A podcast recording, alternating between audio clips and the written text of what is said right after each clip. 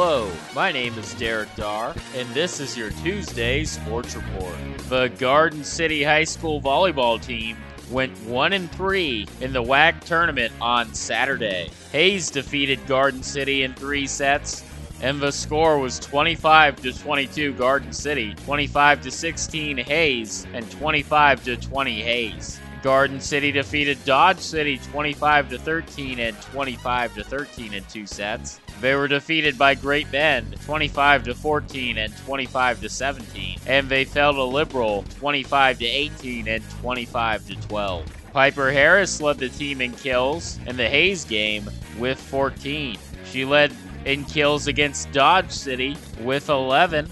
She led the team with six kills against Great Bend, and she led the team with five kills against Liberal. Hays won the tournament, going 4 0 on the day. Great Bend and Liberal were 2 1 each. Garden City went 1 3, and Dodge City went 0 4. And that wraps up the season for a young Garden City volleyball team who battled hard throughout the year. The Fort Hays State football team fell to Central Oklahoma on Saturday, 24 to 14.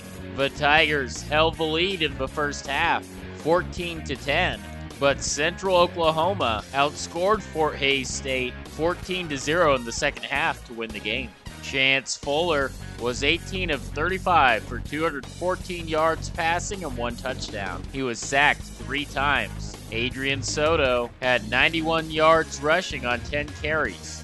The Tigers are now 3 and 4 on the year. The Wichita State men's tennis team picked up 6 wins at the Bulldog Cup in Des Moines, Iowa. And that's all for your Tuesday sports report. I'm Derek Dar. For more, follow us on Facebook at westernkansasnews.com.